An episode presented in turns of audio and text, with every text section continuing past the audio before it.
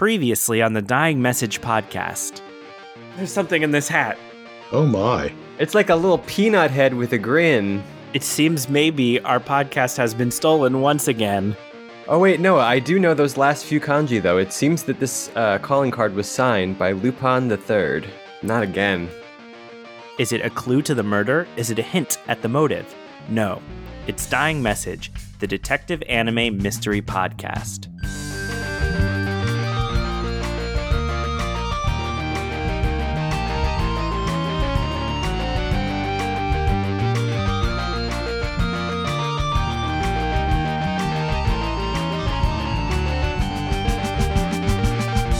Welcome to Dying Message, where each week we watch detective anime along with a mystery guest. Although the past few weeks we've been watching Phantom Thief anime as we try to recover our stolen podcast. And last week we got a calling card that tipped us off to the notorious thief Lupin III, and so we watched the film The Castle of Cagliostro to look for clues. Now, how can a podcast be stolen, you ask? I'm your lead investigator, Noah Max Levine, here to tell you I don't have a good answer to that question, but I do have a really satisfying cup of tea. The movie, The Castle of Cagliostro, is currently available on Netflix in the US. I think everyone should definitely watch it. I mean, you don't have to, you can still listen to the podcast. We won't judge you. Uh, it's, it's a lot of great action stuff, visual stuff, and it's an excellent movie that everyone will enjoy, even babies, Even babies. especially babies. All right. All right, Michael, you are our resident anime expert, Michael Savitsky. You continue to live with me and watch a lot of anime. And we've been keeping regular listeners up to date on your Digimon saga since I first bought you one early on in the pandemic. Mm-hmm. Before the pandemic, even it was a graduation gift.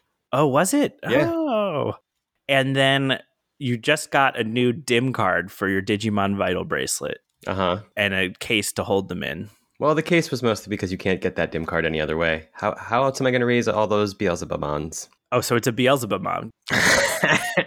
Can you tell the layperson just something about a Beelzebubmon? Various versions of a scary dude based name wise on Beelzebub.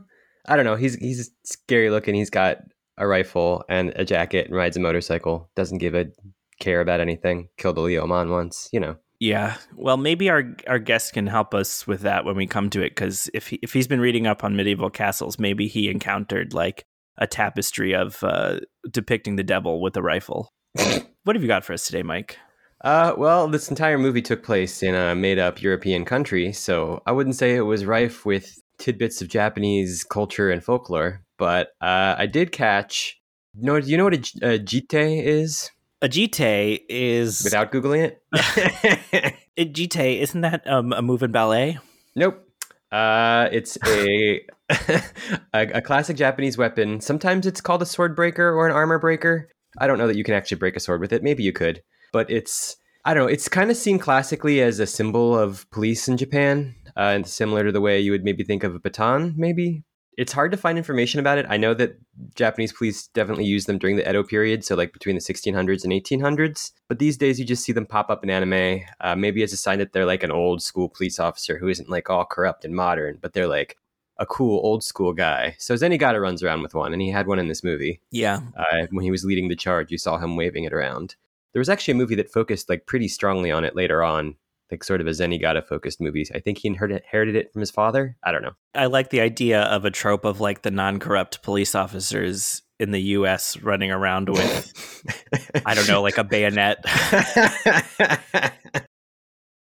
Honestly, I I would never have even like picked up that this was a trope for like a symbol of Japanese old school police, except when I used, watched Yu-Gi-Oh! 5Ds, all the cops in that use cards that have these, and that's when I first like, oh, it's a thing. It's not just a Zenigata thing. Kids that play Yu-Gi-Oh do not even know how much Japanese culture they're getting. They don't even know how much culture they're getting.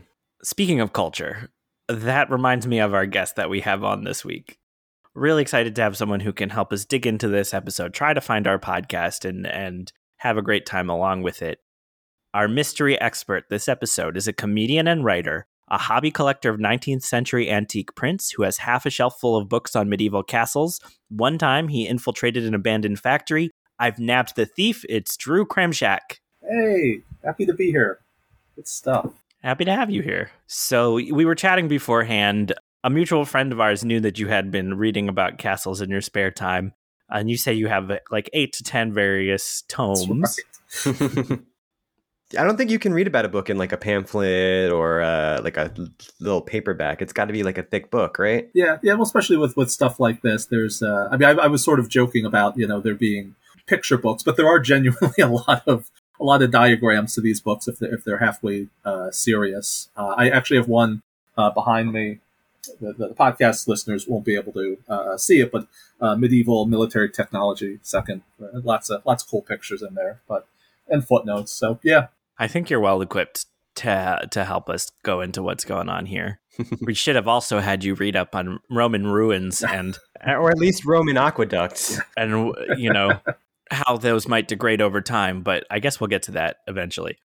In line with the subject matter of our podcast, what is your purview of anime? Uh, yeah, very, uh, very little. I uh, a couple jobs ago, uh, there was a guy who was really, really into anime and, and talked up a lot. So I did see a couple things. Uh, there was, I, I, distinctly remember there was one so that took like the broader notes from like The Godfather and uh, maybe Goodfellas, but but set in in uh, modern day Japan, and that was that was interesting. But for the most part, I just I've I've had friends who like I hear about it secondhand. Like I've stood downwind from people who have talked about Cowboy Bebop, you know that sort of that thing. anime smell all over them. Yeah, but it's, it's definitely it's an interesting genre that I, I have like almost nothing to. So I was really excited to uh, to check this out. Well, unlike some of the people we have on seeing anime for the first time, and I'm like, I'm so sorry, this isn't really what anime is like. This is a very classic, like a very very classic movie. So I feel good about it being one of your first exposures. I was shocked because when I was telling Drew about this, I was like, I bet this is uh, one of the top 100 anime movies, and I found a list.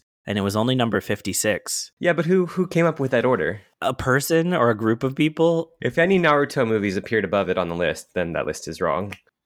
Well, you and I can go into that some other time. Back to Drew. um, turning our attention to heist movies, thief movies, the gentleman thief trope in particular, which comes out of France uh, you ever read these kinds of books, movies? I don't know where else it might show up. I, if you are a true crime person who read about that guy who jumped out of that plane that one time. uh, yeah, I mean, like like a lot of people, I've I've seen you know I, have seen some of the like the James Bond films. Um, I've read a little bit of the the, the Ian Fleming uh, novels, a couple of them. Uh, I have somewhere. I, I'm almost positive I actually have a Lupin uh, anthology somewhere. And I know I have a, a, Guy Boothby who was the forerunner to Lupin. He was the, the, the English precedent of, of um, uh, Lupin, like like late 19th century. So yeah, I've, I've, read a little bit of that stuff, but not not too much, but enough to see like the, the tropes and everything. It's interesting how much like I feel like the Lupin stories haven't really necessarily entered the U.S public consciousness of Americans. It's still huge in France, as evidenced by the recent Netflix series, and still huge in Japan. I don't know about huge. To the degree like Sherlock Holmes is huge anyway. Like you know about him. It's not necessarily like yeah. they're not flying off the shelves.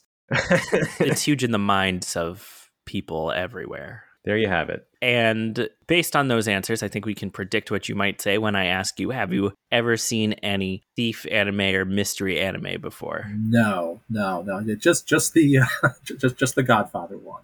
But this this was I th- I read the Wikipedia page for this. This was this particular movie was like was like John Lasseter's favorite, like one of his favorite films. It's supposed to be Spielberg got Indiana Jones was was something based off of it. So it is it is very influential in its way. Yeah, someone who liked this movie edited that Wikipedia article. yeah, I don't know because it's very favorable. yeah. that sounds like the kind of thing that somebody says somebody d- did rather than like did Steven Spielberg ever say in an interview? Yeah, I totally based it off of this movie. According to the Lupin the Third wiki, mm-hmm. which we haven't really given background on what Lupin the Third is, but I'm sure Michael will hit us up with that in a second some guy named Mark Merlino, I haven't heard of him, gave a private screening of the film to Disney animators in Burbank. And they got copies of the storyboard and concepts directly from Miyazaki, who directed it. And that's kind of how it became an inspiration for Lasseter and others. And there's a clock a fight with in Batman the animated series in a clock tower that's supposed to be an homage. Hmm. So lots of influences. Um, Michael, can you fill in those gaps? Why? What is it? Where did this movie come from? What the heck is Lupin the Third? And Do you also want tea? Because this is pretty delightful. no, I'm good. Uh, also, you asked me if I wanted tea uh, before we started recording. Yeah, so- but it wasn't on the podcast. So but anyway, Lupin the Third. It's like a little bit of a big question, but it's pretty easy to sum up too. So, Lupin the Third uh, originally was a comic strip slash comic series by a mangaka uh, with the pseudonym Monkey Punch, as he was widely known throughout his entire life. Basically, about this this half Japanese, half French thief, Lupin the Third, who's descended from Arsène Lupin of the classic literature, and just his various exploits, and truly just like it's gone on for so long and the various degrees in which he's been depicted as like a hard-boiled criminal or like this noble goofy guy and the like like i feel like this is the most noble he was depicted at the time. Like it was sort of a, a different version of lupin uh, but yeah he's always got his cohorts he's got jigen the marksman who's always got a, a revolver or a tank anti-tank rifle or something on him and we've got goemon or specifically ishikawa goemon i want to say it's the 14th uh, descended from the. I don't really know anything about Goemon, like the the J- classic Japanese character, if he's based on a real person or is a literature person. Uh, I could have looked that up, that up before, but uh, a classic example of a Japanese literary thief, I guess, uh, that he is descended from, and the the on again off again member of their team, Fujiko Mine, who is like sometimes a girlfriend, sometimes a an ex-girlfriend, sometimes a spy, sometimes she works with them, against them, betrays them, betrays them again. It's the triple betrayal. Uh, and then yeah, we've got Zenigata, who's the member of the Japanese police slash Interpol, who's always chasing Lupin around, but mostly always helping him, at least in movies and m- more exciting parts of the story arc in the TV shows. Their interests are brought together. He is. You were very close. Ishikawa Goemon the thirteenth. the thirteenth. Okay. And here's what Wikipedia says on Goemon. He was a legendary Japanese outlaw hero who stole gold and other valuables to give to the poor. He and his son were boiled alive in public after their failed assassination attempt on someone, and his legend lives on in contemporary Japanese popular culture, often giving him greatly exaggerated ninja skills. Mm, so he's much like Robin Hood, actually existed, but very exaggerated. Yeah. You know, I've been to the Sherwood Forest. Find anything good there? I don't know. Not really. Any other context you think that the uh, people listening need to know about this movie? So we mentioned it's in passing. It's directed by Miyazaki, who's more. it is the directorial debut of Hayao Miyazaki. Previously, he had just worked in various aspects of animation for Toei. Uh, this is also the second Lupin the Third movie ever. It was made in, what 1979, I think, is when it hit theaters. What a year! So Lupin had been bopping around in Japan for probably something like five years in the form various forms of comic strips and uh, animation. Yeah, I was surprised to learn the movie didn't do super well at the time, but is very highly regarded now. I think it was confusing because, like you said, he's pretty soft here. Like he's not killing people or Yeah, I have read like the very first Lupin the Third manga, like the very first ones, where he was Uh-huh. pretty much a creepy douchebag. Like very sneaky, but pretty much always killing people and stealing stuff and sleeping with everyone. How could he? Let's let's turn our attention to this movie, which is maybe about a castle. Maybe.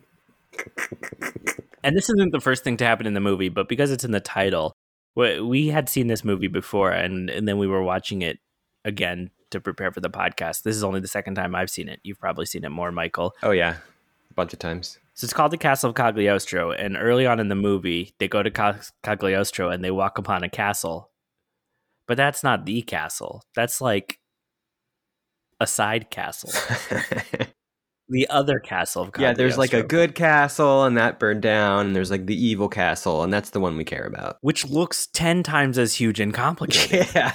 Well, you don't know. It burned down. It might have been illustrious. We don't know. What did you make, Drew, on the visuals of the the castles? the one that the most of the action took place in, the one that was sort of on top of the the, the, the rock outcropping and, and could only be connected by the bridge, the aqueduct. I, I just remember thinking that in in olden times, you know, most castles that were were overtaken, most fortifications, it wasn't through pitched battles. It was it was through uh, long sieges. And so when I saw that, I just kept thinking like it's got as, as we'll as we'll talk about there's all sorts of technology protecting this thing. But I was thinking about for most of its existence, if you wanted to take this, uh, again, very, very intimidating looking castle out, you would just have to destroy the, the, the bridge at some part of it and then put a blockade and then just starve them out. And but it would have Yeah. it would have been a very different movie if, if Lupin and his friend just just very slowly over the course of several months uh, uh, starve them out. It wouldn't have worked because they had an aircraft. They had an auto gyro. That's true. Yeah. Well, that's why I said for, for most of the for most of its existence, yeah. The, again, the, the True, true. the, the technology it had sort of trumped that. And I guess this gets to a larger thing with a very Disney tale like, like a darker Disney table, uh, uh, Disney world uh, sort of fable to it, but also real violence. You know, to, to get what you guys were saying before that this movie has a lot of like cartoon physics to it, and people, you know, Mhm. uh, Lupin's always like falling off of things and, and, and, and getting up, and he's okay. But at the same time, like Swimming up waterfalls. yeah, but like people are really out to to murder him. You know, there there is there there is blood in this. So Surprisingly, not as violent as Batman: The Mask of the Phantasm, which we watched last year for the Kid Flicks podcast. Look, he didn't even know he was getting a shout out. So, circling back towards the beginning of the movie, very first thing they do is they have stolen some money. It's Lupin just with Jigen, who I guess is his most common companion. The others kind of come and go. yeah, it's like if you were to frame them as their like basic interactions, which is always framed a little bit differently, you would say that Lupin and, Go- and Jigen are a duo of crime committers. I don't know. Anyway, they're a duo. Goemon is like sometimes a mercenary, sometimes like the third part of their gang that doesn't really like them and doesn't hang out with them. Various sort of like offshoot stuff. And then Fujiko is always like much more aloof and not really part of the group. That that is a good question actually for Drew, which is what what did you make of the gang and how easy was it to pick up on their various characteristics? uh yeah, I don't know. It it, it, sort of seemed like uh Lupin and and Jigen are were, were sort of like a um uh, you know just a complementary double act. Like I almost thought of them as a, a much more serious, uh, potentially deadly, like Abbott and Costello or something. I I, I, I saw them you know, it, it, it's sort of in that that kind of uh, mold, or even like going all like going really far back and like pretentiously, like Don Quixote and Sancho Panza. You know, two two people that that complement each other and able to get something uh, done. And then the, the the the woman I just saw as kind of like a trickster figure. You know, she was just sort of there. Uh, something that is is wanted and, and something that's always girding the the two other characters in this case ahead um, but for un, unknown reasons. So yeah, I didn't know that they they had like an on and off thing in, in previous installments. She's got like 12 agendas in this film. So, yeah, this initial casino that they run away from, they just run away from a bag of money. Um, the, these folks try to chase them, but they've like cut up their cars and they just all fall apart. And so they get away. Which Goemon wasn't around for this scene, so I was like, who cut the cars in half? Maybe he did it and then they he just left. do it slowly. Look, here's the deal. If you've done a good enough job cutting cars in half so they can't chase you, you go to a diner and you get a slice of cheesecake. You're done. Hmm. That's probably not correct for this time period in Japan. For a piece of cheesecake at a diner? No, probably not. Also, I think they were in Monaco. The casino said Monaco on it, but it clearly wasn't the Monte Carlo. And I'm like, Okay, yeah. why would you have a casino and try to say this is in Monaco and not just do the Monte Carlo? I don't know. I imagine there are not any diners in Monaco, but maybe there's a place to get cheesecake. Who knows? And then there's a lot of memorable images in this movie, but one of the great ones is just at the very beginning when they're in the car and the car is literally full of cash. It's like a ball pit, but in a car, and it's cash. hmm But all the cash is counterfeit. Which uh, Lupin very suddenly notices the first time he looks at one of the bills closely because he's just that good. He's just that good. hmm While driving at, at seventy miles an hour, picks up on it quick.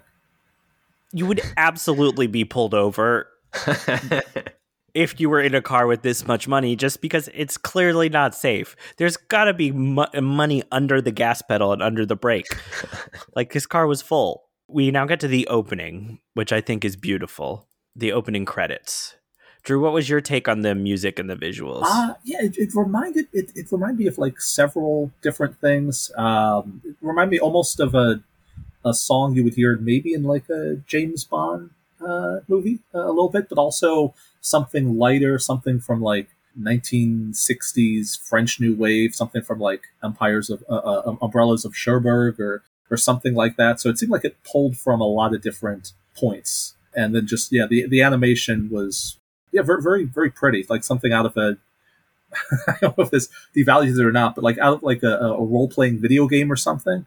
very, very very nice, very nice to look at. Yeah, I mean, all throughout watching this movie, I was like, wow, this is really beautiful. And that's why I was harping on our listeners that you sh- try to impress on our listeners that if you haven't seen this, you should, just because it's so pleasant to watch. And also, beyond just shots of, you know, the sunset, there's so much action that's hard to break down and describe. So yeah, it's mostly just them driving around. There's there's nothing like it's not like an anime opening where there's shots of all the characters or anything. Yeah, it's their slow cross Europe drive to the Principality of Cagliostro. Oh yeah, we didn't uh, correct that. So why are they going to the Principality of Cagliostro, Michael? Uh, because Lupin has figured out that these uh, this counterfeit money they just stole are some of the legendary Gothic counterfeits, uh, which are apparently in this world uh, some notorious uh, counterfeit bills, which have caused such incidents as the Great Depression.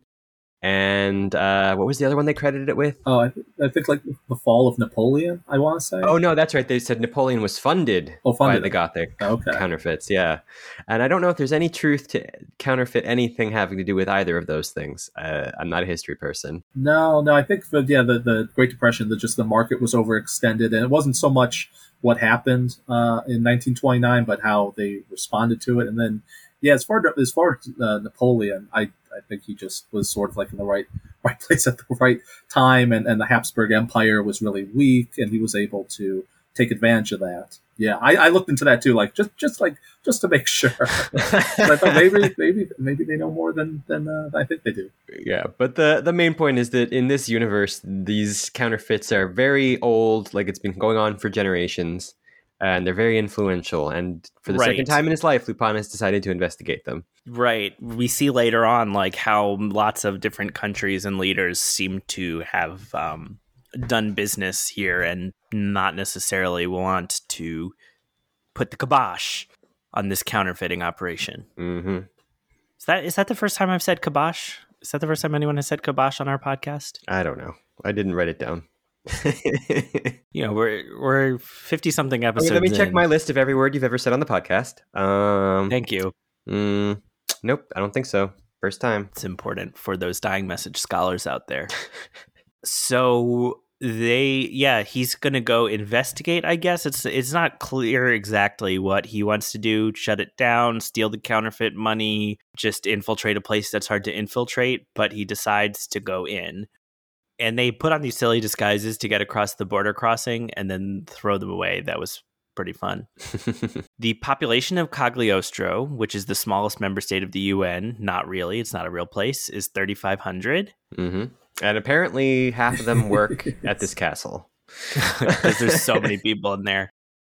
And a lot of people have come in to snoop about, and tho- those people, they don't live happy lives because they are never seen again. And it's been happening just by the the the the, uh, the dress of them. It's been happening for like 500 years. It's just it. It's almost as much of an industry as keeping Yeah. the town open its, itself. Yeah, I love that, right? Like, um, Zenigata will get trapdoored, and then, oh no, they both get trapdoored through separate trapdoors, and they both end up in. It's kind of a sewer. It's kind of a tomb. It's kind of a dungeon together.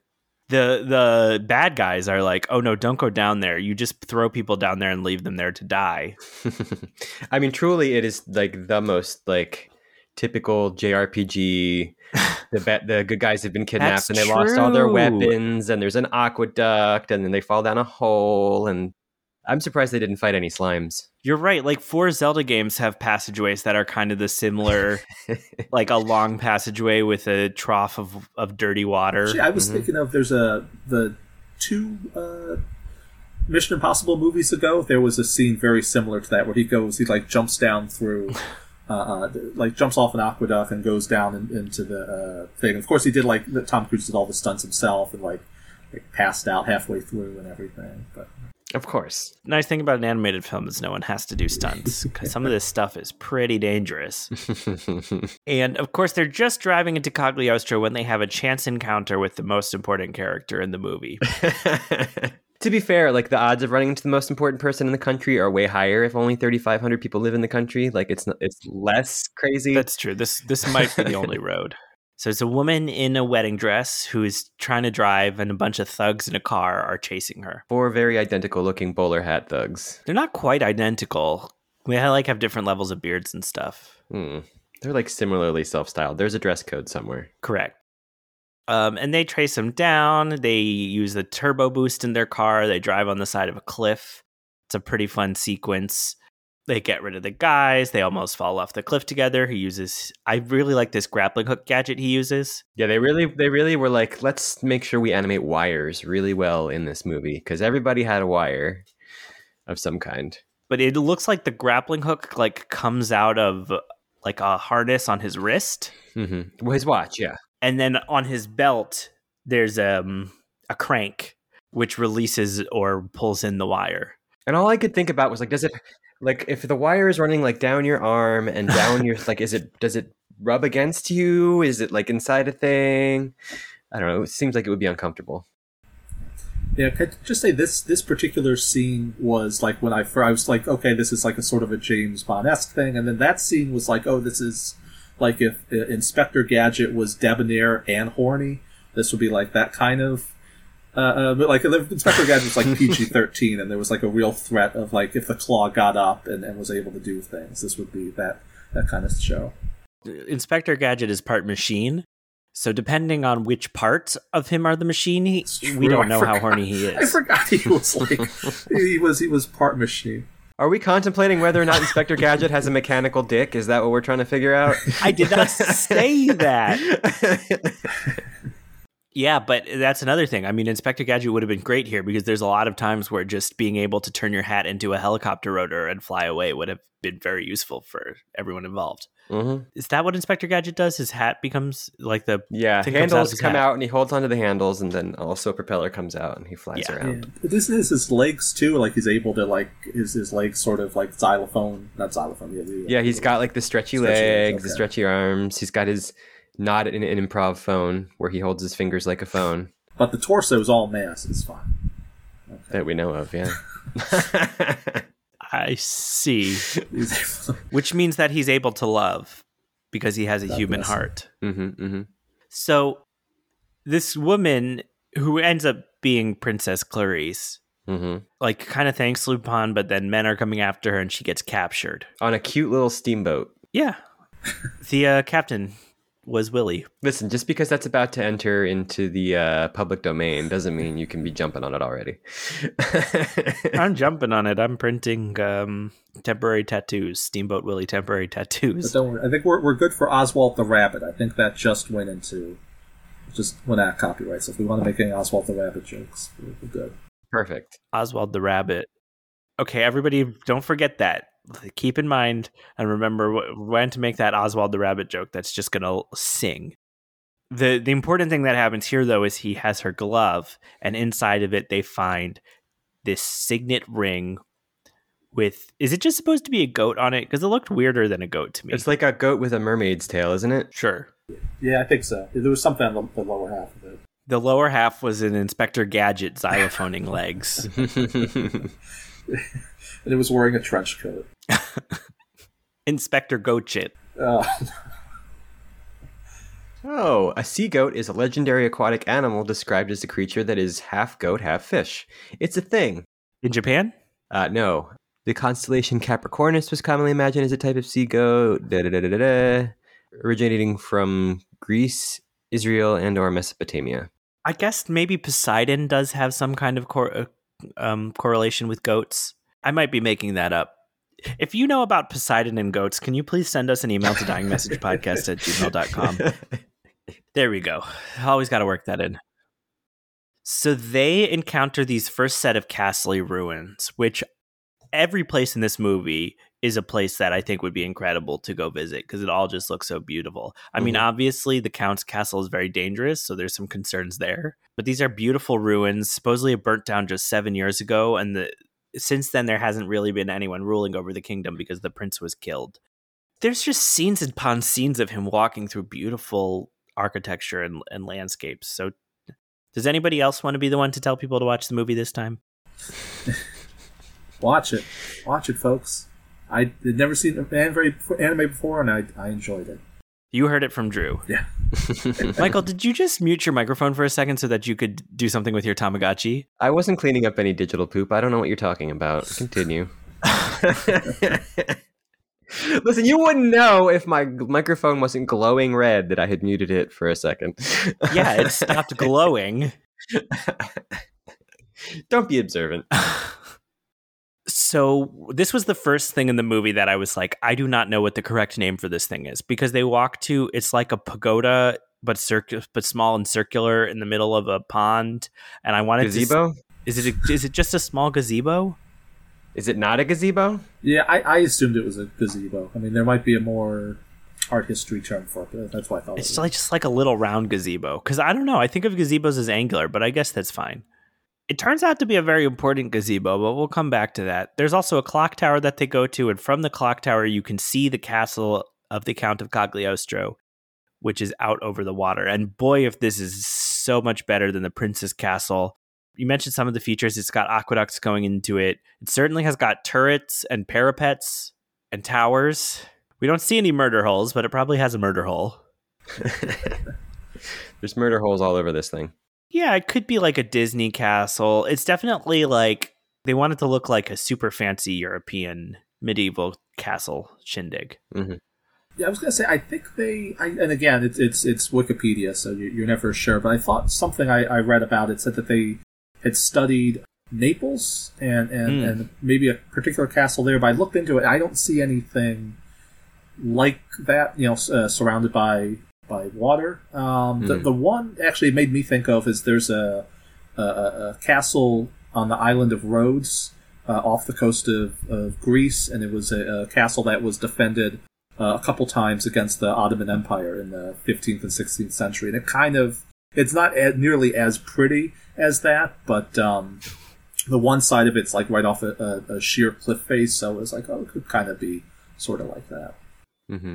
There's this one castle that's like usually underwater these days, but every once in a while it's like not underwater and you can go see it. Hmm. This kind of reminds me of that, like building a castle on the middle in the mid, surrounded by a lake or by a, it's not just a moat. It's like you could you could build this and do it artificially, but um it's more than a moat. The castle of Cagliostro, more than a moat. So we also start to learn about Lupin's past relationship to this castle. He came here 10 years ago when he was just young and inexperienced, and we actually see that later on that he got all the way in and he was fleeing and he was shot and injured and he was rescued by a very young Clarice who was 6 years old and her dog at the time. I'm Mhm. s- doing things out of order, but that's okay cuz we don't need to Yeah. we don't need to sprinkle the backstory in like it's parmesan cheese over the top of um a baked potato. You could have picked anything. We're just about to come upon a great depiction of spaghetti and meatballs. You could have picked spaghetti and meatballs. All right, we don't have to sprinkle it throughout like it's parmesan cheese sprinkled on top of chicken soup with rice. Yeah, I knew you'd say something weird. Okay. So we see the count go by in his auto gyro. I don't know if this, I don't think this would be a functional thing in real life. Miyazaki seems to have something about flying machines, right? Because he has Porco Rosso. yeah, I mean, he, he, he loves flying machines. There's many various, uh, I guess, flying contraptions of more and less realistic uh, depiction throughout Miyazaki films. I was trying to remember if he was the one who directed the movie that was like about the old Japanese planes or not. The wind also rises. The Wind Rises. Yeah, that's directed by Hayao Miyazaki. Yes, The Wind Rises was directed by Hayao Miyazaki, and that's all about like one of the main Japanese planes developed for World War II. Uh, so he's got like a thing for aircraft. So I guess The Wind Rises is a prequel to Hemingway's book because it's The Wind Rises, the sun also rises. And then it's like uh, someone should write a book. Even the moon rises.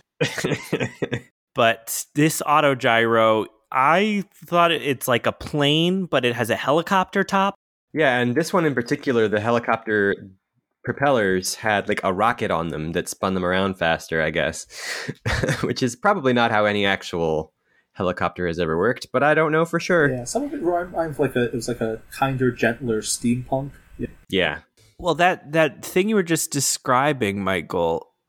So autogyros are also known as gyroplanes or gyrocopters, and yeah, we distinctly see that they have little rockets that turns them. Oh. According to our good friend today, Wikipedia, an autogyro is a type of rotorcraft that uses an unpowdered roto rotor in free auto rotation to develop lift. So I think the idea is you're moving forward, which is causing the rotor to spin on its own, which gives you lift, which is not Hmm. how that thing in this movie worked. So someone write No. Miyazaki a letter. well, maybe that's just how it starts up, and then once it gets moving, it doesn't need them anymore. You never know. Sure. Enough about the autogyro. Yeah. My notes for this film are such a mess because th- there's just so much that happens and, and a lot of not not a ton of hefty dialogue scenes.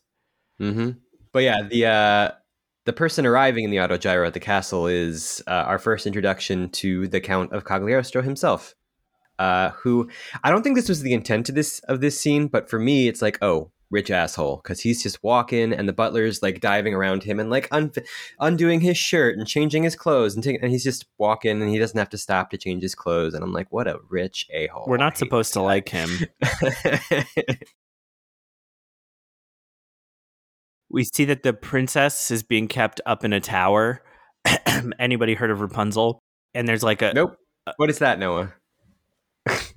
oh, sorry, it's a Disney property these days, so I can't tell you about it. Okay, that's fair. There's a retractable bridge which connects and disconnects. We also meet the governess, whom is maybe someone else in disguise. Yeah, I was trying to remember while watching this if I the very first time I saw her, I was like, "It's Fujiko," or if I was like, not until later in the film, I'm like, "Oh, it's Fujiko." The governess is is Fujiko in disguise, and yeah, we get Yeah. we meet some of these characters. So let's talk about the count and some of his people. So the count has a mustache. hmm He's kind of got a squat, squarish face. He's very square as a as a person. And I think tall. Tall, uh, the only blonde guy too in the in the film. Yeah, he gives he gives us blonde a bad name. Oh well. Don't try to trick people into thinking you're blonde. It's a podcast. I can do what I want. the like Netflix thumbnail is him in his end of movie outfit, which is this weird goat hood that he puts on for the wedding. Mhm. It's like a hood with the goat on it. But for me, having watched the movie one time and then like seeing that thumbnail on Netflix, I was very confused because he spends much more of the movie just being this blonde, angry guy. Mhm. Not really angry, stupidly confident, I guess. Uh, he's pretty angry considering he like he walks into this uh, this tower where he's keeping his actual niece that he plans to marry, uh, his juvenile niece, and she doesn't have the ring that he wants her to have, and he like almost he like contemplates strangling her in her sleep, like his hand gets all clenchy. It's no good. So this this scene does a very good job of just introducing this character, letting you know a little about who he is, and ensuring that you do not like him. I don't want to talk to him about him anymore. Let's talk about Jado. Oh, the butler, Jodo, I think. It's like Godot, but with a J. Or at least that's how they subtitle it. He doesn't look super unique, but he leads this secret army of not ninjas because they're European hmm who have such a unique and strange character design. And he also is one of them because he'll also put on the outfit and go in the disguise and go around and try to murder people. They're dressed in like black ninja suits almost. hmm And then on their arms and hands, they have like suit of armor, gloves, and greaves with long, pointy, sharp Fingies? finger points. And there's like tons and tons of them that just move about in big groups and break out into song and dance. yeah, they're definitely ripping more off the uh, Japanese idea of an assassin, but trying to give it like a European feel. feel. Yeah. And so he's one of them, and, and he also apparently maybe runs the counterfeit co- operation. He does all the stuff that the count wants him to do. Yeah, what the uh, the ninjas actually reminded me of was like um, sort of like proto shredders of the Teenage the Mutant Ninja Turtle uh, franchise. In fact, it actually makes more sense that uh, uh, if the Foot Clan just looked like Shredder, but but you know slightly smaller, I, actually, and, and if the ninjas were Foot Clan were for uh, uh, uh, for him, and also. Was he supposed to be like hunched over like a hunchback, or was that just the way he was drawn? J- Jigon or something because he's he's got like really big shoulders. I could never tell if he was like standing straight up or if he was. I think he's like it's like he's a little squat or like he's always bowing down because he's so subservient. I, I don't Oh. think it's necessarily a full on hunchback choice, but it's, Okay. he's got like a thing. He does yeah. stand with his feet together, and so his body shape reminds me of like one that red Looney Tunes character thing, like the hairy one. You know what I'm talking about? Mm. yeah. I don't know what it's called. And also, I I would also just describe he he has a carrot body type. Like it's skinny gets skinnier and skinnier down towards the bottom, but kind of uh, round at the top. Also, his complexion is like not even just a little bit green. Like he doesn't look healthy. Um, you were talking about the spaghetti, and actually, why don't Drew? I don't know what you're up to, but I think we should just pause the podcast and like find this place and go eat there because I was ready to go. It's like a little European pub style place where they're being served spaghetti, even though this country is not quite Italy. Don't don't you think it's supposed to be Italy? don't you dare. and yeah the the drawing of the spaghetti Jigen ended up taking a lot of it I think but it looked it looked fantastic Miyazaki's good at making sure food looks tasty in movies. I mean all of us if we were in, in sent into the plot of Spirited Away would have been turned into pigs is all I'm saying because it's there's like a it's like the thing where there's a feast out and her parents eat the feast and they turn into pigs that's how Spirited Away starts that's a good one Oh, ye- it's that thing where the parents eat food and turn into pigs. You know that classic trope.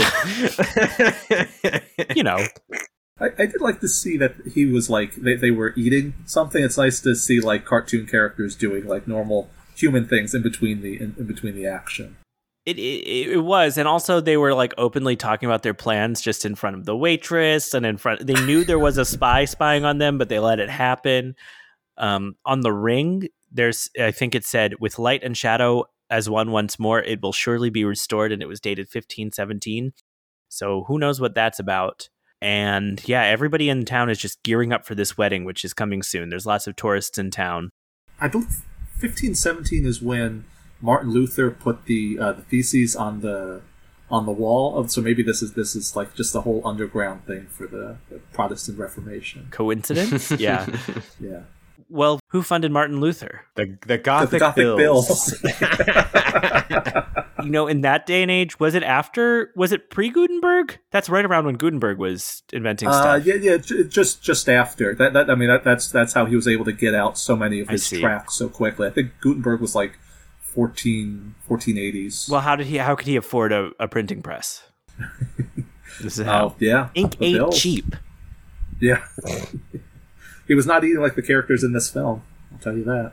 And they get attacked at night in their Mhm. hotel room. I I like in that scene before they get attacked, Lupin is doing chemistry. I don't know if we see exactly what he's putting together. Maybe one of his explosives later on, but he prepares. I assumed he was making the the firework because it looked like he was like doing a little explosive something. The thing he was going to use to get to the to the tower before he didn't. yeah, something he doesn't end up using. And they're attacked by these ninjas. And it's pretty. I would not want to be attacked by these guys. Let me say that. There's tons of them. Their their gloves are very sharp.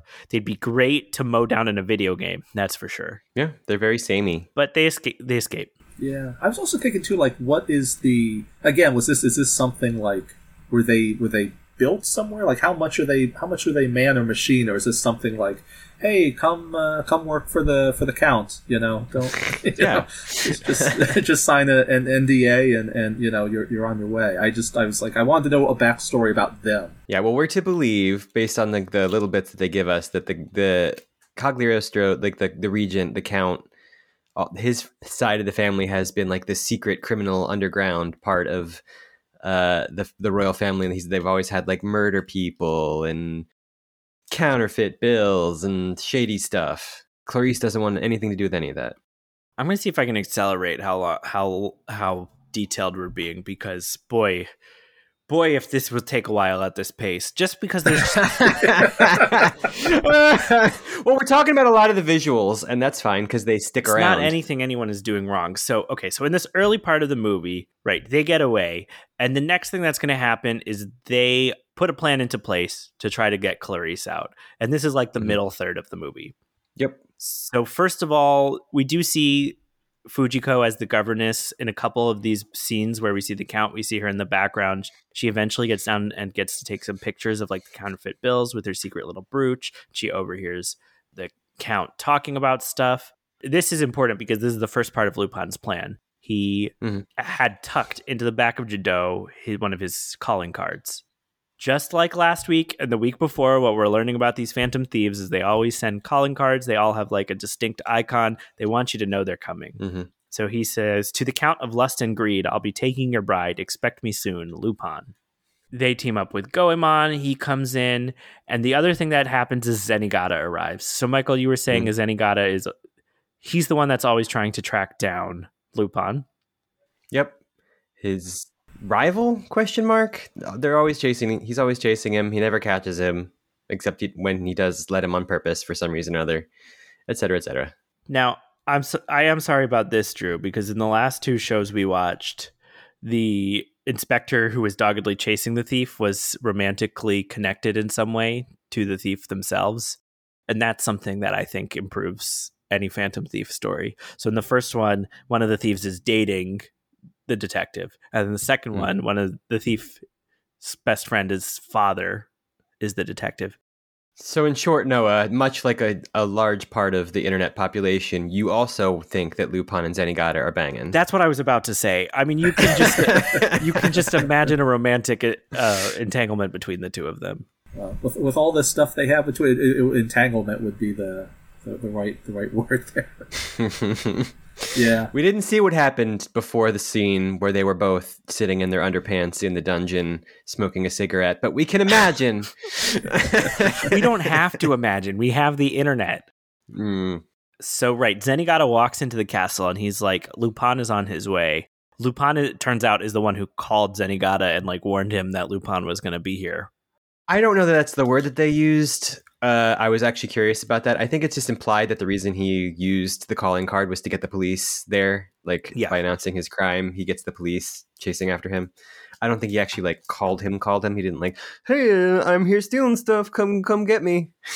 They're pretty unhappy to have Zenigata there and aren't really supporting him. Um, and as he walks around, we start to get a sense of some of the defenses in the castle, which Drew you alluded to. Um, so was it a thing in medieval times that they had um, automatic explody lasers in their castles? no, no, they they, they, they did not. Um, but uh, honestly, the other well, talking about the um, the dungeon, what I've read about uh, uh, medieval dungeons, they were usually. You know, obviously, war was not happening, battles weren't happening all the time. Most of those were usually uh, used as storage space.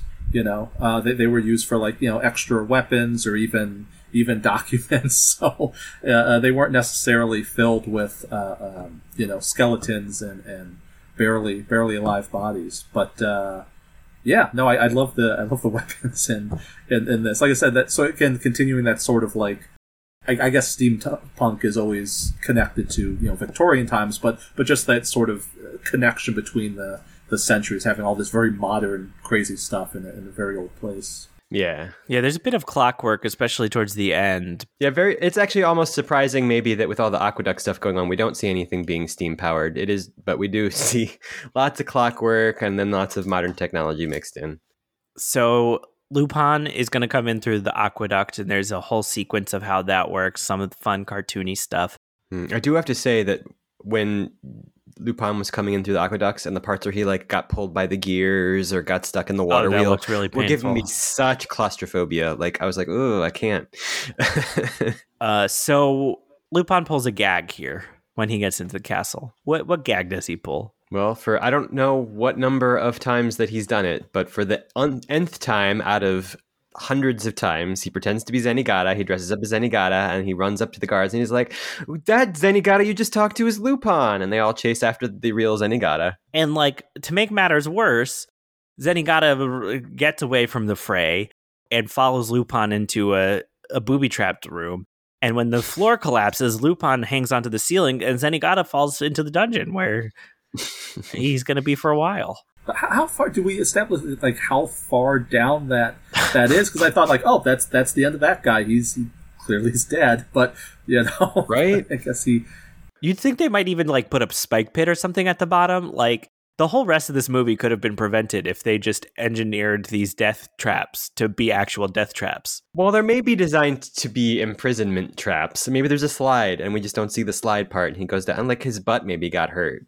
Or he fell in water. I don't know. He's he's fine.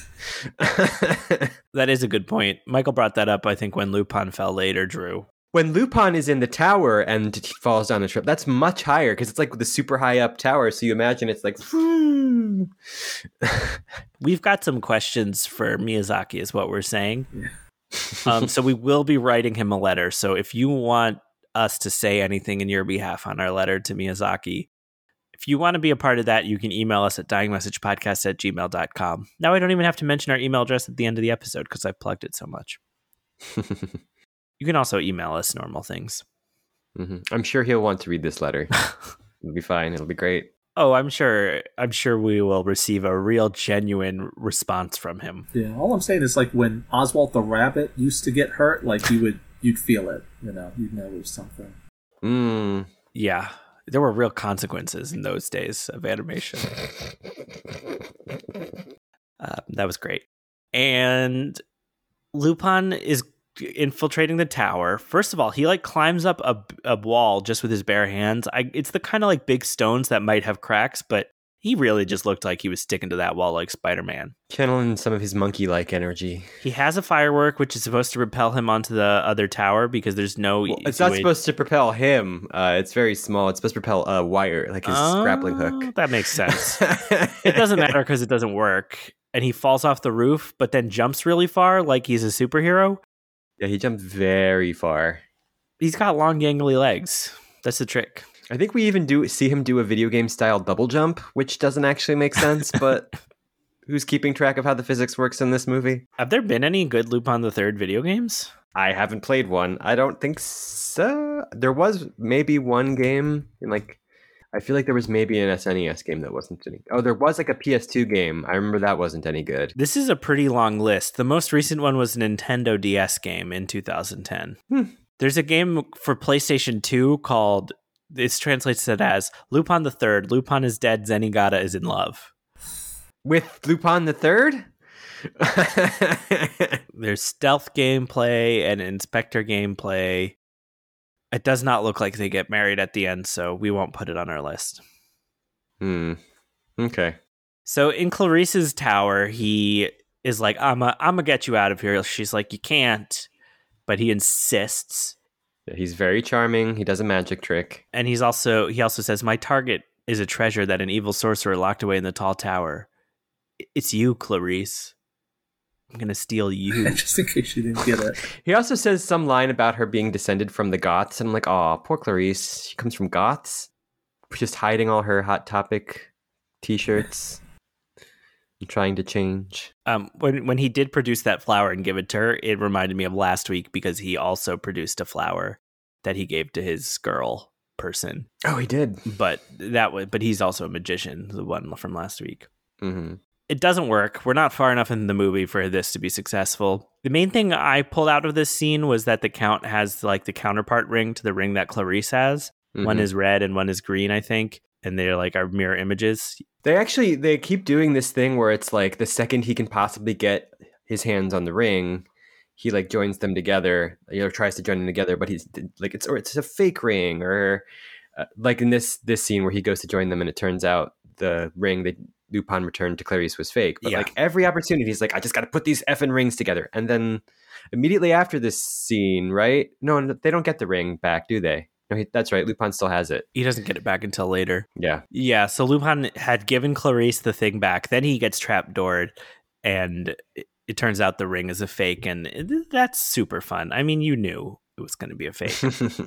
so Lupin and Zenigata end up in the sewer area. They find a dead Japanese guy, and I guess are just kind of respectful of someone from their country that had come here before.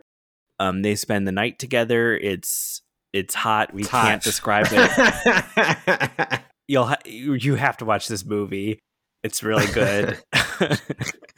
for other reasons, for other reasons and of content that's actually in it. Not just what we pictured in our minds. Uh, I don't put that on us. We've talked about some of the history that comes out at this point. This is where they reveal the great history of what the Gothic bills are and what they were used for. Fun fact about the Gothic bills, and I think the 2000 dub, they called them goat bills oh yeah, I remember that. because they're like, oh, it's a goat. And the word they're saying sounds like goat. So they're, these are goat bills. Um, what do you think you can buy with goat bills? The food that you give to animals at a petting zoo. You put a goat bill in and you turn the crank and you get a pile of stinky stuff that your hands are going to smell like for the rest of the day. Yeah, yeah. I feel whatever it is. I, yeah, I feel like it's one of those things where you you, you pay money to you, like you exchange it for uh, your regular money for the goat bills, and then you just feed it back into it's it's sort of like script. You know, you're just feeding it back into the same place. You, Is the goat bills like you just feed it to the goat and the goat just chomps on it? Goats famously eat paper, I think. They are depicted as such. I don't know if there's any truth to that. I've never met a goat. Well, the 2000 dub was an improvement on the 1992 one, which I don't think we've mentioned yet, but I think I learned this on the podcast, which was that originally when Lupin the Third was first, some of the stuff was first aired in the US, there was some rights issue, and so they used to call the character Wolf. Mm. Wolf. that's I don't think that really works for. Well, actually, I don't know. I guess based off of what the character was in other iterations, I guess that Wolf would make a lot more sense. Yeah, he's not quite so wolf-like in this movie. So they are going to escape together. Oh, yeah. Does someone want to describe this trick, the next trick that they pull? oh, the corpse puppets. Yeah. Yeah, it's like the the ninjas come in their one of their three spectacular outfits that they have in this movie. This is the second of their spectacular outfits. We see we talked about the the spiky gloves. Now this is their frog suits where they go through the aqueducts and they look like frogs. They still have spiky fingers. They still have spiky fingers, so it's not like quite the Mario Brothers three fantasy I asked for, but it was fine. Your birthday's coming up. Wait, wait till then. but uh, we see we see what's very clearly not Lupin and Zenigata because it's them laying there, but you can't see their heads and they're not moving. So you're like, there's something going on here. But they were kind of moving. Hmm. Oh, I guess one They of them was like- like, just, but you couldn't see their heads. So if you've watched a cartoon, you know something's going to happen. But yeah, they go to murder them with their stabby fingers, and it turns out they're just uh, skeletons in their clothes on puppet strings, and that's fun. And they beat the crap out of them in their underwears, and Lupin in their underwear. like goes swimming in his underwears to to follow someone and chase him, track him down, and they pop out of the hole and throw Jadot in, in there and trap him for a bit, which gives them enough time for Lupin to get up to oh for both of them to get up, and they steal the auto gyro. So they're flying around in this plane, and Lupin's like, "I got to go back for Clarice." Um, meanwhile, Fujiko is with Clarice, and she's trying to make her getaway. So everything kind of comes to a head during the fake action climax of this movie because this is pretty exciting and pretty climactic. Yeah, was that the scene where the, the, the, the plane looked like it was going to crash at any, any second, but then it was like still like it went away for a second. I thought it was going to crash in the water, and then like it came back like Yeah. half a minute later. Like, It sure how did. did. they do that? The thing about an auto gyro versus a helicopter or a plane is that it can actually function like a chicken what for for 5 minutes once its head is cut off. They also set like a bunch of counterfeit money and counterfeiting equipment on fire, which caused a bit of a distraction. hmm Lupin and uh, the Clarice are trying to get out. They all end up on the roof. Lupin gets shot and almost falls off. And then there's a big showdown with the Count, and Clarice gives him the ring. I think it's the real ring at this point. And meanwhile, Fujiko and Lupin jump onto the plane when Zenigata comes back around with the very damaged plane. At this point, it's kind of like a glider because it just starts going lower and lower and lower. Yeah, this is the point where I was like, you've been trying to, every opportunity, the two rings, you thought they were in the same room. You were like, I need to put these rings together. But like now he has both rings and he's like, I'm just going to wait till the marriage. I'm going to save the ring linking for marriage. I could spend 20 minutes talking you through all the things that happen here because there's a lot of fun beats, like when she throws that chair against that window and the chair breaks. hmm But just watch, just watch the movie. Why are you listening to a podcast? Just watch a movie. No, wait, come back. I went too far. Dang it, Noah! They they just deleted Spotify. Noah, look what you did. Don't listen to us talking about this movie. Just go watch it. You're in a car. You're on your commute. You're right. Okay, fine. We'll do the podcast for those people that are in a car on their commutes, Thank you. and also I don't know astronauts. But yeah, to to sort of cut through the the muck of some of the slower stuff that happens here, Lupin is now in recovery because he was shot, and he's like remembering what happened, and we learn more about the back history that we talked about before, and he's like healing up because the marriage is now like he's passed out for three days, and the marriage is like today, and he's got to do something about it. Good job. Also, Zenigata is trying to get Interpol interested, and they're like, "Nope, we can't do anything." and it's pretty clear that a lot of the countries have interests in this not being exposed, sort of things. So Fujiko gives Lupin a note about the archbishop who's going to be officiating the ceremony, and she also calls Zenigata and is like, "Hey, Lupin's going to attack the wedding, and you have the authority to go to the wedding to try to catch Lupin." So she helps them both out. Mm-hmm. There's a, a scene where they like clearly maybe kidnap the actual archbishop, but it's never explained or resolved. Well, that no, it is resolved. Do we see They just keep it. They just keep it. They just keep it on the down low. What happened? But yeah, what happened? Well, in the marriage scene, the archbishop was Lupin the whole time. Right, but what happened to the original archbishop? Is he dead? I dead? don't know. He's in a box somewhere. Who cares? they pushed him down one of the, the 45 trap doors they have in that place. yeah, Um, we haven't discussed the gardener character, but he helps out. He's a groundskeeper. that's it. He's a helpful groundskeeper. Well, here's an interesting thing. He doesn't have a name in the Japanese version of this film. He's the gardener. But Mhm. in both of the American, the English dubs, they gave him a name. It is a little strange for how much he shows up they're not just like, "Hey, it's Josh." Hey, Josh. In the original 1992, they called him Walter. And then in 2000, they called him Christopher. Walter Matthau and Christopher Plummer. In the French version, he's just the gardener. He's not super important. He's just still like he used to be a servant for the old castle before it burnt down. So he's like loyal, and I also he has Clarice's dog too. Anyway, back to the present time. There's a wedding.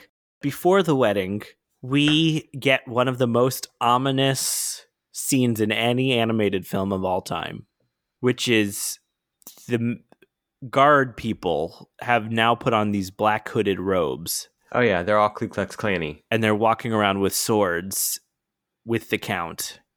hmm I don't like to say nice things about villains.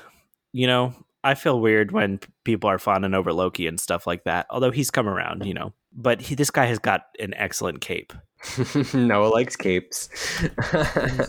Purple on the outside, bright red on the inside. It is happening. Hmm Uh, he's also got really good taste in art. I don't know if you guys noticed like the paintings behind him when he's first introduced. He's, he's got like the the Bellini that's in the National Gallery in uh, London, and there's Mm. uh, Jacques Louis David uh, Oath of the Horatii. In another scene, you only see like part of it. But I, I, w- I always kind of wondered like, is that like the actual paintings or Oh yeah, that's where the real ones are kept. Don't you know about the Gothic counterfeit paintings that are actually in every museum? All right, Drew, Michael, does anybody else have anything nice to say about the Count before we close the Uh, book end on this? Ah, just Uh, no, I don't like him, so I don't have anything nice to say about him. I'd like to see more of his paintings, but that's it. So yeah, they're like processing through the dark corners of this castle with these giant mm-hmm. swords in these hideous, terrible, ominous outfits. Yeah, and they, they do the, the anime thing where they let you know that the character has been entranced or drugged, etc., cetera, et cetera, by just not drawing the pupils in their eyes. You know that thing where you're drugged and the black part of your eye just disappears? Which character? That's what's happening. Clarice. Really? Yeah, they did. They it was just the the color part of her eye without the black in the center Oh, because she was drugged. Well, we hadn't gotten there yet. I was going to mention there's all these guests that have come in, hmm and the guards like stand and surround the guests. I would not want to be at this wedding. It's terrible. Yeah, it looked very uncomfortable for like the event of the year. Yeah, I didn't realize that she was potentially um, drugged. Yeah, that's because they when said. they get to the oh, Or- who did? Well, at, le- at least what Lupin said was, "You've made it so she can't talk, have it, haven't you?" Which implies that they drugged her. right, because they're like they, they did a reverse wedding where you get divorced. No, where instead of saying if you consent to this marriage, say I do. They said if you have any objections to being married, Clarice, please speak up. and it's like, excuse me, that's not how this should work. Mm. I also want to mention someone who's clearly Fujiko is here as a TV reporter. Mhm. And as things start to get crazy in a second, she just defends her TV camera footage with a wrench and a gun and all sorts of crazy stuff. Well, it's they're all part of their plan to keep the live broadcast going. So that if they can't get uh, any actual evidence to shut these guys down or the police won't move, they'll just show everybody what's Yeah. going on. Drew, how does this compare to weddings you've been to? Uh, you know, it's, it's a little, a little more boisterous, a little louder, but uh, yeah, yeah, it's um, it was good. I it was funny. I I really uh, not appreciated like. Well, I, I actually I did I did kind of like it where there, there was a Lolita reference. I don't know if you guys caught that, which was kind of a weird, weird. weird I, I they accused him of being a Lolita, yeah. yeah, Or which is into I mean, Lolitas, yeah. like I think Nabokov had died a couple of years before this came out, but like I didn't realize that was like that much of a cultural touchstone. I think they did like one movie in the '60s, early '60s. Uh, so I was like, oh wow, that's a really, I mean, uh, like an obvious reference, I guess now. Uh, now that there's been a number of adaptations and everything, I was like, oh wow, that, that kind of came out of left field. Well, this subtitle track is probably fairly new. We don't know when the subtitle track was made, but I would say probably in the last five, ten years is Ah, when gotcha. it was okay, that makes sense. Yeah, and in And neither of us could probably tell you what he says in Japanese there. in Japanese, there is a term that they use, uh, rorikon or lolicon, which is literally like just a word they use to accuse somebody of being a pedophile or like being into young girls. They don't always conflate it with pedophilia. It's weird. We Yeah. won't go into that today, Yeah. or hopefully ever. Hmm. That's all we need to say about it. Yep. So he may he may have said that. I didn't clock it. Well, I was going to say one more thing, which is that in the Lupin the Third wiki for this movie, they say that guarding the castle of Cagliostro, quote, it also launched a brief period where Clarice influenced the lolicon boom. I hate that. So, you know, eh, not the best part of this movie's legacy, perhaps. no. Moving on. Moving on. You think they had a good party lined up? Oh, probably not. Did you see the food that they had at the feast? It was like there's a a rectangular pie with a pig's head, and I was like, if you're, why would you serve? Mm. I get serving a whole nom, roast nom. pig because it's like iconic, but like if you're gonna serve like a pork pie, don't put the fucking head on it. That's creepy. As the wedding is taking place, all of a sudden the th- altar thing gets sliced in half. That's Drew is like a classic Goemon thing, like with the cars getting sliced in half at the beginning. He has a blade that can cut through anything. Mm-hmm. Okay. Just trust us. Yeah. oh wait. oh, Okay. So, well, is that the? Uh, am, am I going too far? Is, is that where he comes out and he like slices the um, uh, uh, like the, the, the cloth off of the uh, the, the henchman, or is that, that that's a little bit further? He does that later, but first, like when the uh, Goemon and Jigen and quote Lupin appear, they like slice the altar thing in half, and Oh, the big cross falls. Oh, okay, that part. So even though we don't see Goemon do it, I would assume that was him with his sword because that's the, like that's the kind of thing he does is slice things in half. Yeah. yeah, he seems like someone who you would want to have like brought into this like from the very beginning.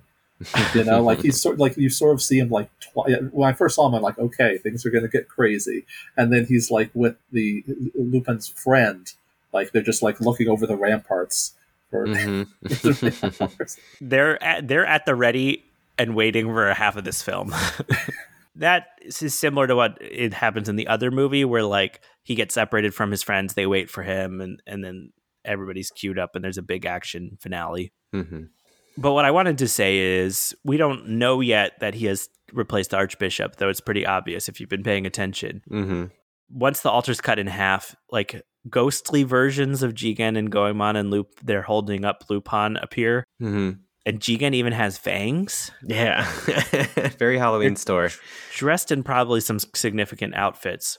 And so they, they all run, the guards run and impale this Lupin with a bunch of swords, but it's not really him. But fortunately, the Archbishop has protected Clarice from the various things that were happening. and the archbishop is actually Lupin, so he whispers to her that it's all okay, Mhm. and then he opens up his cape in the way that like a flasher would open their cape, except he's not a flasher. He's filled it with fireworks. he's not a flasher, he's a priest. Big difference. He's not a priest, he's a thief. Big difference. Uh, the TV reporter reveals Fujiko's earlier camo army outfit, which we didn't comment on when she changed from being the governess to like a camo army lady. I wasn't so shocked when she took off her governess outfit and had camo underneath, but then like in that same scene, she had a machine gun, and I'm like, where was the machine gun under the dress? Actually, earlier in the movie, as the governess, we saw her doing like some stitch work. She was making the gun. oh, okay. So they split up. Lupin escapes with Clarice to like get out of the lake area.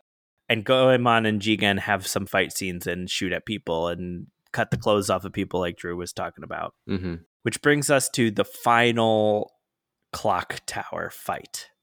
Lupin solves the riddle. She tells him something that, uh, like a phrase that was passed down in her family, and he realizes that the rings go into the eyes of a goat, which is up on the clock tower. And there's a bunch of clock tower shenanigans where there's lots of gears and you're jumping from gear to gear. And Lupin is doing it while carrying Clarice, which is crazy. One of the random lackeys got smushed by one of the gears, and I was like, ooh. and then they have another standoff on the big hands of the clock. It's wait, what time was it? Well, you can't skip. You can't skip ahead, Noah, because there's this whole sword versus wrench fight on the between the Count of oh, Cagliostro and. Lupin, and it's like the most video game thing. Remind me very much of Mario 64, the clock tower stage where they're just like jumping from gear to gear. Again, don't listen to our podcast. Just watch the movie. It's it's hard to describe this stuff. Noah, stop it. That's not how this works. if you must listen to the podcast, we'll tell you about what happened. Well, first I wanted to figure out what time it was. I was it it's almost midnight. That's very important. it wasn't almost midnight. I think it was 9:15 Oh. because the hands were perfectly flat. Uh, well, at this point, they've also broken a bunch of gears, so who knows what to what degree the clock hands are in the right direction. But I guess that makes sense. It could be nine fifteen. and uh, you know the leverage they have over the count is that they know the secret of the riddle and he wants to take clarice of course and in the end clarice and lupin dive into the water and the count goes up to the top and sticks the rings into the goat's face Well, they didn't dive into the water on purpose. You, you also can't leave out the fact that the count has secret rocket fingers that he fired at Lupin. oh you're right i did write that but it was a very long sentence so i glue, glooped you over can't it just yeah. skip rocket fingers, Noah. What am I saying? I am saying you need to watch this movie. there are rocket fingers. There are spaghetti. There is a dog we didn't even talk about. A dog who has a name, but the gardener he lives with does not. Correct. The dog's name is Carl.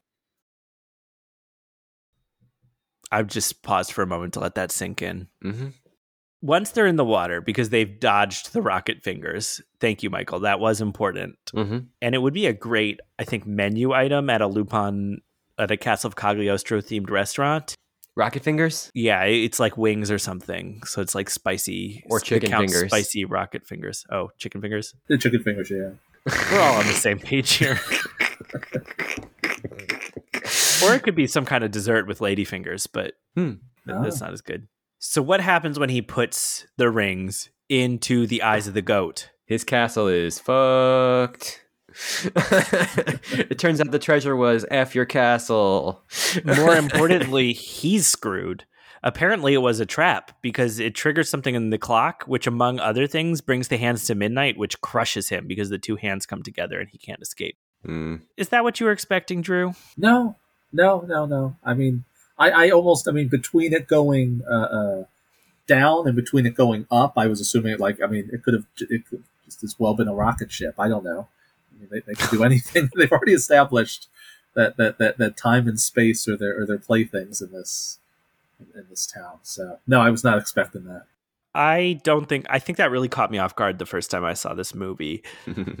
The hands just going up and up and up and eventually crushing him at a distance we don't really see, but like, you know what happened. You Mhm. can imagine. it's got smooshed. There's just, there's a s- a, sound effect though, I think too. Yeah, there's like a little or something like that, right? Like a little. There is. It was something like just ever so slightly comical and far away. it was weird. They didn't want it to be They didn't want it to give you that icky feeling you might get in like a horror movie or a gory movie when you see someone be crushed. Hmm They wanted it to be silly and kind of at a distance. Oh, like when we were watching What We Do in the Shadows last night, and it was all like goofy and fun, and someone's head got punched off and flew towards Oh, the camera. And I was yeah. like, "Huh!" Spoilers. That was nuts. The boxing match. Oh yeah.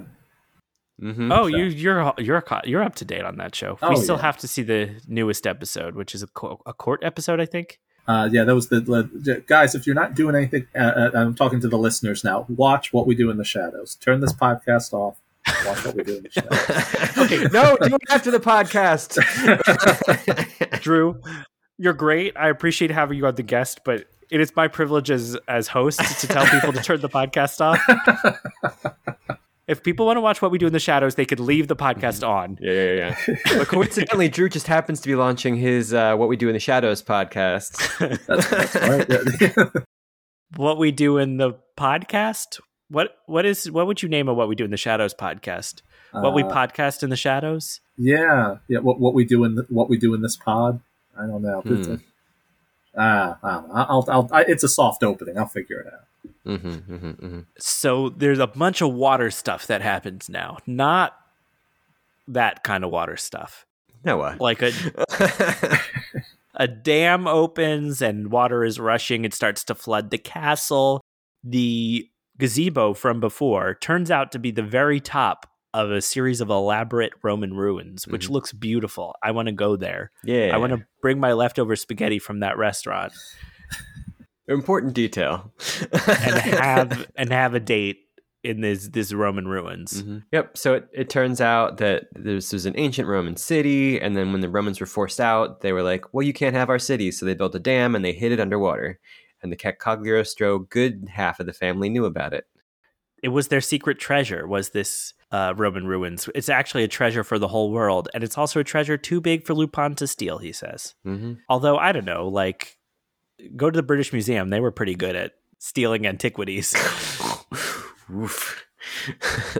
And then the film wraps up with this kind of cute little note. Clarice wants to go with Lupin to become a thief, and he won't let her. And then he leaves, and Zenigata finally Yeah, arrives. we see a moment where he's like trying to fight his inner pervert or inner selfishness. Yeah, she's like hugging him, and he's like, "Nope." He has a little bit of a quandary where he's like, "It's in my character to just go with this, but I won't." let's just sh- if you and I can very briefly act out the like not quite the maybe necessarily the last two lines of the movie, but nearly so. I'm gonna be Clarice and you can be Zenigata. Okay, all so right. Clarice said he he didn't even take anything. These are not exact quotes. He didn't even take anything. And Zenigata says, That's not true, Clarice. He stole the most important treasure of all, your heart.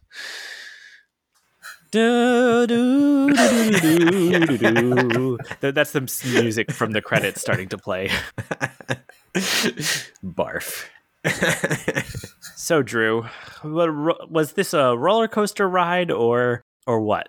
Uh, yeah, yeah. I mean, it, it, it was, it was like you said, sort of it's a very like old classic story, and and I enjoyed the as, as we've remarked on many many times already. It's it's it's very interesting, uh, uh very like fun visuals, and uh, yeah, it had some had some surprises. Three thumbs up. Yeah, it's it's got some spring in its step even after forty two years. Michael, you you bowed your head in shame. At least I wasn't quite alive when this movie came out. But. Yeah, exactly. I guess we've made some comparisons, but is there any other like reference points we should make in relevance to this movie? Other things that it reminds us of? Certainly swashbucklers. Well, the thing I was thinking of was like Tintin. Oh yeah. Um, it reminded me a lot of Castle in the Sky Laputa in terms of like the the main antagonist in that movie being a lot like the the Count of Cagliostro and the young girl character in that being a lot like Clarice and having similar relationships.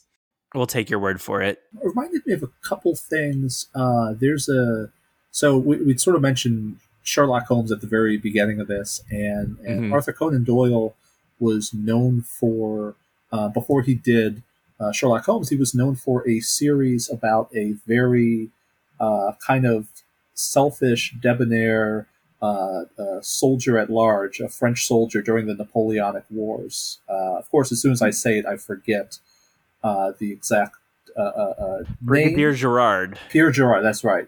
And they're actually, I have, I have a collection of them. They're, they're kind of, they're, they're fun. They're, they're not so much like heisty, but, but it's, it's, it's this guy who is, you know, always able to get out of uh, scrapes and, you know, sort of leave the, you know, the guy shaking his, his uh, uh, fist, you know, whoever was chasing after him and he gets the girl or saves the girl or, or what have you. And uh, they're, they're, they're pretty good. That sounds like a uh, that sounds almost like a Scarlet Pimpernel kind of thing. Uh, yeah, How did this line up with your expectations? Was it very different than what you were expecting, or the same? Uh, yeah, I'd say I, I guess different. Uh, just just because you know I, I had really nothing to to go off it for, and I, I was I was happy with how sort of like, I mean again, again as we talked about that there's definitely you know danger lurking around every corner in this, but at the same time it, it's very light and airy and you know kind of you know sweet and and you know really you know you, you're happy going down the primrose path of of the narrative. Yeah, yeah, it's not. I mean, any movie from more than I don't know twenty years ago, like sometimes they might just go to a restaurant and eat food. These days, everything is like zip zip zang, laughs a minute, the Lego Movie. Yeah. if if you know what I mean. I'm trying to think if I can think of any like modern anime films or series with this like similar sort of energy and like slow pacing, but nothing's immediately leaping to mind. Uh, Evangelion one point one one. Only in terms of the pacing. Yeah. We we just watched that recently. I liked it. I liked it. I did. I liked it. You don't have to like Evangelion, Noah. I'll s- I liked it. Lots of people don't. So, Drew, I didn't ask you beforehand. Do you have anything that you want to plug? you know, not not uh, not really. Uh, not not of uh, not not of uh, uh, my own personal uh, nature. You can plug it something random. You could make a joke, or we can strike this from the record. Uh, I uh, you, could, decide if if uh, you could use this or, or not. But I I, I uh, went to an antique store uh, recently and I bought uh, three issues of Esquire magazine from the 1950s, uh, 1955, 1956, 1957, and it was just it was uh, really interesting to read the uh, the articles and the uh, uh, the ads and and to see how uh, people thought and how they assumed the advertisers think people thought, uh, you know, almost 70 years ago. I wish we had the kind of influence to drive up the price for that on eBay. now that we know you have a few copies, Yeah. everybody's trying to get their hands on Esquire 1956. Um, oh, then the other thing is, I, I do want to circle back. Did we miss anything castle related that you were thinking while watching this? We kind of talked about it when we saw the castle, but medieval weaponry, because because you physically showed us a book on medieval weaponry. yeah, yeah. No, I. Uh, uh, it was. Yeah, I don't know. I, I kept trying to think as I was watching this. I was trying to think of Castle facts. yeah connections to medieval stuff, and I think they were mostly just. Uh, uh, you know, they, they wanted to show, you know, the outside of it. They wanted you to make a think of a medieval castle. I didn't see. Yeah. I was hoping for, yeah, like you said, some uh, ancient uh, uh, arms and armor. Like I was expecting a, you know, a, a suit of armor to come to life and everything at, at any minute. Yeah. But uh, no, I can't. I can't think of really. it was interesting the enemies we talked about their like sharp gloves the way those were like ripped off of a suit of armor was kind of interesting but totally not a medieval thing just a visual reference they're making do you want 30 seconds just to talk about trebuchets Oh, I can do that. you don't have to I actually, well, I, well, oh shoot, see, uh, well, this this is something that it, it won't make it in, but I, I just have to show you guys. So this, I got this earlier this year. This is from a trebuchet. Uh, there's a place in Michigan called Fagan Arms that sells uh, old arms and armor and uh, different, you know, uh, uh, prints and everything. And this was supposedly found on the side of a um, castle Uh, uh, that they think it was. I mean, they, they would manufacture, you know, millions of those things. So I got it for like fifty bucks or whatever. But no, no, I don't, I don't really have any like particular trebuchet stories. Just just that. I mean, I you say that, but you just you just shared one. Um, people couldn't see it. It was like a small round metal thing with maybe a crack down the middle. Is what I saw on the Zoom. Yeah, yeah, yeah. It had a, had a crack on the uh, the side. It's probably about three pounds. I use as a paperweight, but I mean these would be used to, uh, you know, you know just just just break down, you know, very slowly any, uh, uh, defenses, and ideally it would go over the wall and you know crack someone upside the head. What does it smell like? Uh, that's a good question. Uh, it actually has no particular smell. I mean, if, if this thing is as old as it is, it's probably you know 500 years old. Uh, so any mm-hmm. kind of smell has been has been leached out of it. It's the size of a large uh, chocolate chocolate egg. Yeah, it, it's it's pretty cool. That's a fun thing you could do. I don't know. I mean, you'd have to figure out about not destroying it, but if you made like a food safe mold out of it, and then you could make chocolate in the shape of it. Oh my goodness. And launch it out of trebuchets. you can make a latex mold. They're not hard to make. Yeah. I just don't know if that would damage something so old. Probably not oh, metal. I don't know. I could uh I could look into that. Yeah. It's an idea.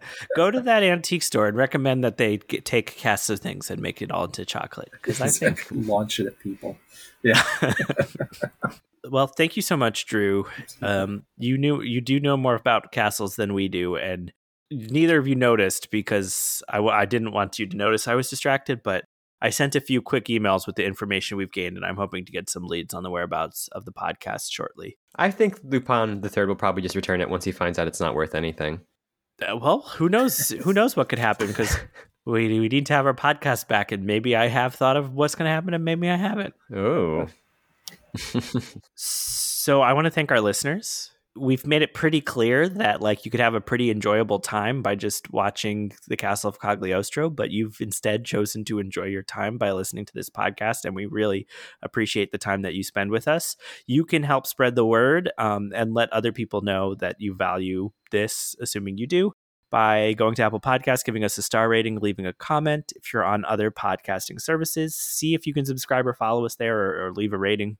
There's a couple other services that will let you do that rating thing on social media. We're Dying Message Podcast on Facebook, at Dying Message Pod on Twitter and Instagram. And that's where you can uh, hear about what we're up to and uh, find out about those new eps and maybe see some screenshots and other insights. And send us an email to dyingmessagepodcast at gmail.com. I did a little bit of overkill in this episode with that as a joke, but it's also a real thing you can do because um, we'll read your emails on future episodes. And if you've drawn any art, uh, especially, especially of Lupin X Zenigata, please send it our way and I will describe it on the podcast.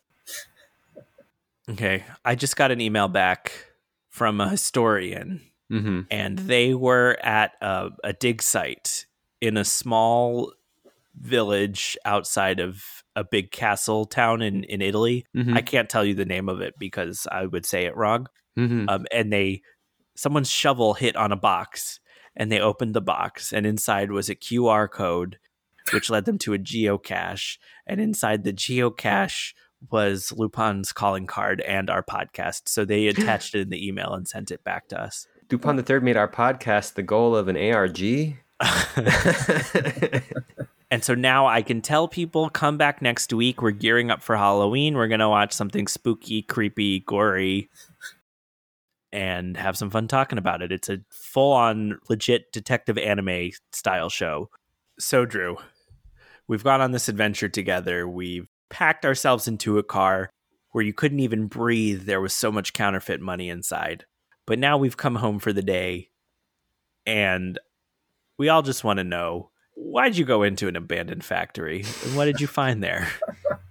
uh, yeah, so, you know, my, my friends and I in our, uh, you know, late teens, uh, early 20s, somewhere around there, you know, uh, a ways back. I, I think that the, the hardest thing is combating boredom you know, on a on a Thursday or Friday night, and so we, a few of us went to this factory, several several towns over, and it's it's it's dark, it's 10, 11 o'clock at night or what have you, and uh, uh, it's it's all boarded up, and we think, well, we're going to we want to go inside, we want to see you know what this place once once was, so we have to make our way up the uh, uh the fire escape on the side of the building, and you know one step one step two step three step and then Uh, there's no four step, five step. I'm not even sure in my recollection if there's a six step. There's there's like a, a several foot gap.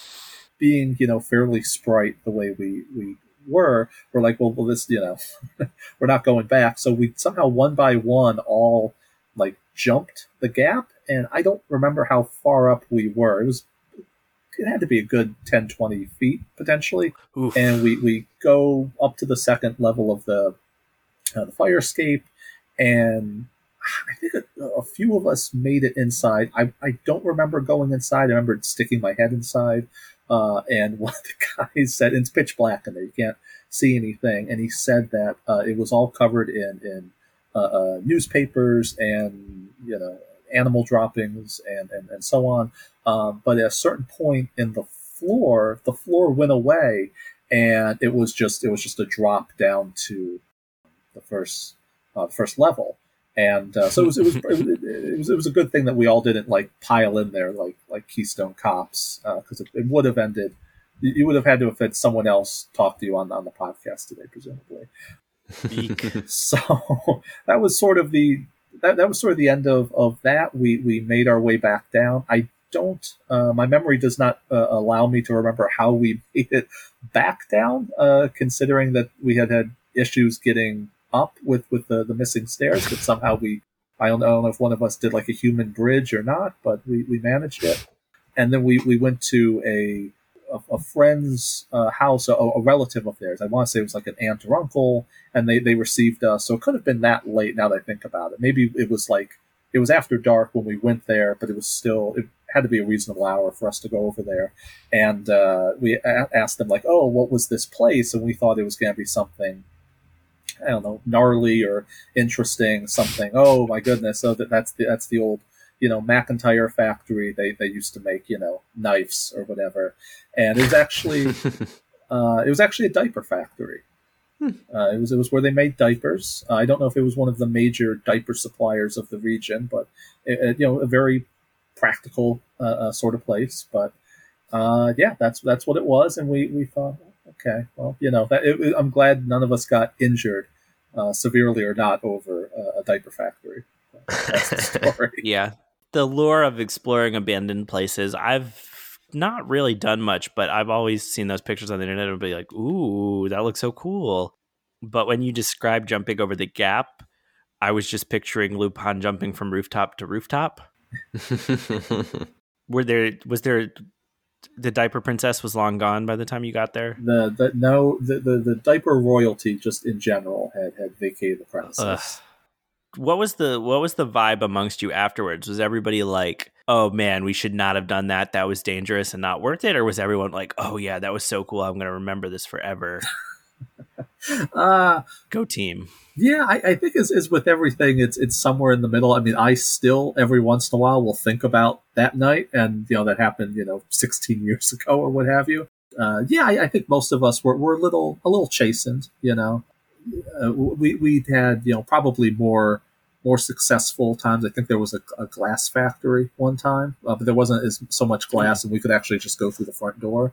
So the, the, the, level of, of immediate danger was wasn't quite as as high. But I, I think we, we all thought, well, well, you know that that happened, and, and then we presumably at that time we probably either went out to a diner or, or you know got got fast food or something and and you know just another just another night. that's what i'm saying. You go you you go out to the diner and have cheesecake afterwards. That's what i'm saying. I think we can all agree that like a glass factory sounds much more dangerous than a diaper factory.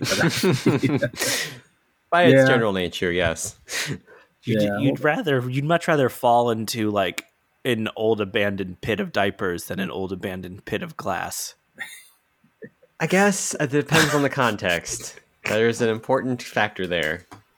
Are the diapers used? Is that the factor? That's the factor. You're not going to have used diapers in a diaper factory. That's where they're made. A diaper factory isn't a place where you fill diapers. well, there is like the testing floor, so there is like the one section where they. You think they employ babies? Yeah, they squeeze the they squeeze the baby, the poop falls out, and they're like, "It worked." Or did they put diapers on dogs? With the dogs, there's just as much chance that they'll try to like bite it off too. So it has to be a very like mm-hmm. quick, quick. Maybe process. that's what you want to test for. You want to know if they can be bitten off. Children are growing teeth. Yeah, that's one of the things that makes children so much worse than adults. Is that children are growing teeth. Is it?